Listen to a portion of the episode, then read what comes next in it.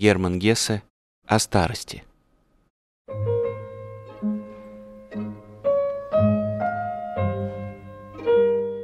Старость – это ступень нашей жизни, имеющая, как и все другие ее ступени, свое собственное лицо, собственную атмосферу и температуру, собственные радости и горести.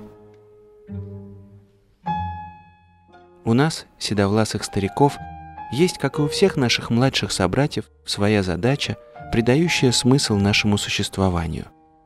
И у смертельно больного, у умирающего, до которого на его одре вряд ли уже способен дойти голос из посюстороннего мира, есть тоже своя задача. Он тоже должен исполнить важное и необходимое дело. Быть старым – такая же прекрасная и необходимая задача, как быть молодым. Учиться умирать и умирать – такая же почтенная функция, как и любая другая – при условии, что она выполняется с благоговением перед смыслом и священностью всяческой жизни. Старик, которому старость, седина и близость смерти только ненавистны и страшны, такой же недостойный представитель своей ступени жизни, как молодой и сильный, который ненавидит свое занятие и каждодневный труд и старается от них увильнуть. Короче говоря, чтобы в старости исполнить свое назначение, и справиться со своей задачей, надо быть согласным со старостью и со всем, что она приносит с собой. Надо сказать ей «да». Без этого «да», без готовности отдаться тому, чего требует от нас природа, мы теряем, стары мы или молоды, ценность и смысл своих дней и обманываем жизнь. Каждый знает, что старческий возраст приносит всякие тяготы и что он кончается смертью. Год за годом надо приносить жертвы и отказываться от многого. Надо научиться не доверять своим чувствам и силам. Путь, который еще недавно был маленькой прогулочкой, становится длинным и трудным, и в один прекрасный день мы уже не сможем пройти его. От кушаний, которое мы любили всю жизнь, приходится отказываться – Физические радости и удовольствия выпадают все реже, и за них приходится все дороже платить. И потом всяческие недуги и болезни, притупление чувств, ослабление органов и различные боли, особенно ночами, часто такими длинными и страшными. От всего этого никуда не денешься. Это горькая действительность.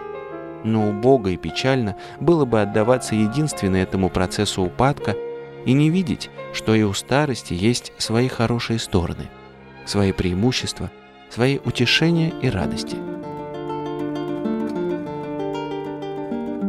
Когда встречаются два старых человека, им следует говорить не только о проклятой подагре, о негнущихся частях тела и об одышке при подъеме по лестнице, но и о веселых и отрадных ощущениях и впечатлениях.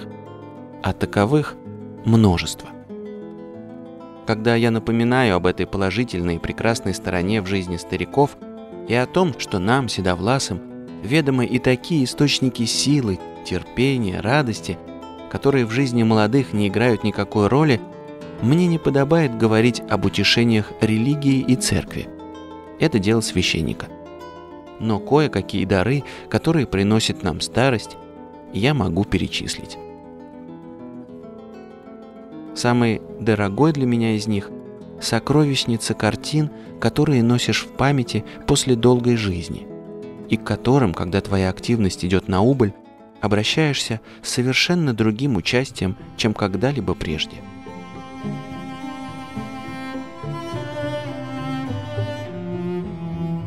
Образы и лица людей, отсутствующих на Земле уже 60-70 лет, составляют нам компанию – глядят на нас живыми глазами.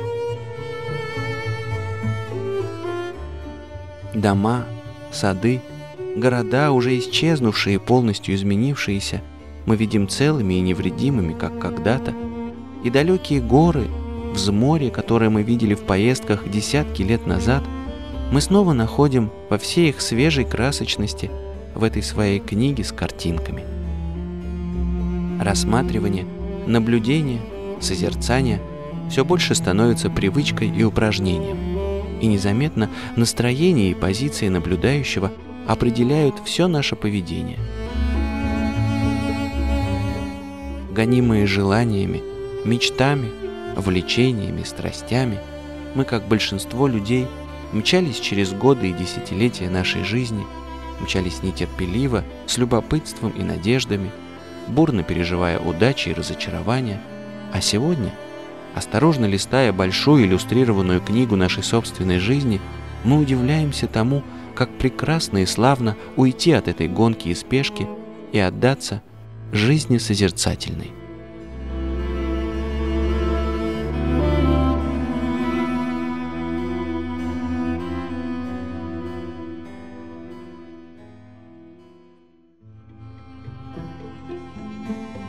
Здесь, в этом саду стариков, цветет множество цветов, об уходе за которыми мы прежде и думать не думали. Тут цветет цветок терпения, злак благородный.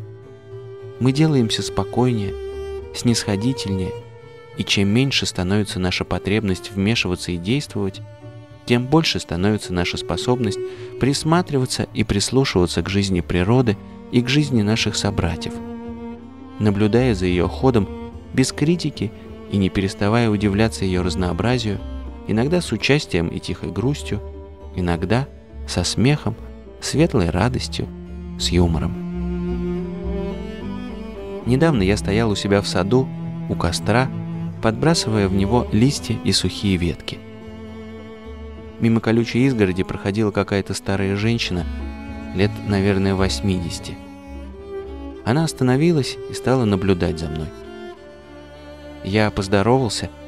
Тогда она засмеялась и сказала, «Правильно сделали, что развели костер. В нашем возрасте надо приноравливаться к аду».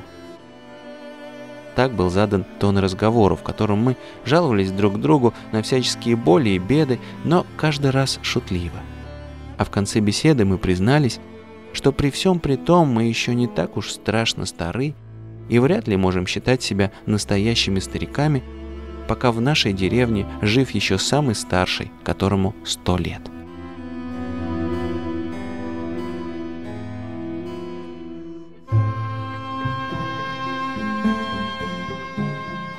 Когда совсем молодые люди с превосходством их силы и наивности смеются у нас за спиной, находя смешными нашу тяжелую походку и наши жилистые шеи, мы вспоминаем, как обладая такой же силой и такой же наивностью, смеялись когда-то и мы. И мы вовсе не кажемся себе побежденными и побитыми, а радуемся тому, что переросли эту ступень жизни и стали немного умней и терпимей.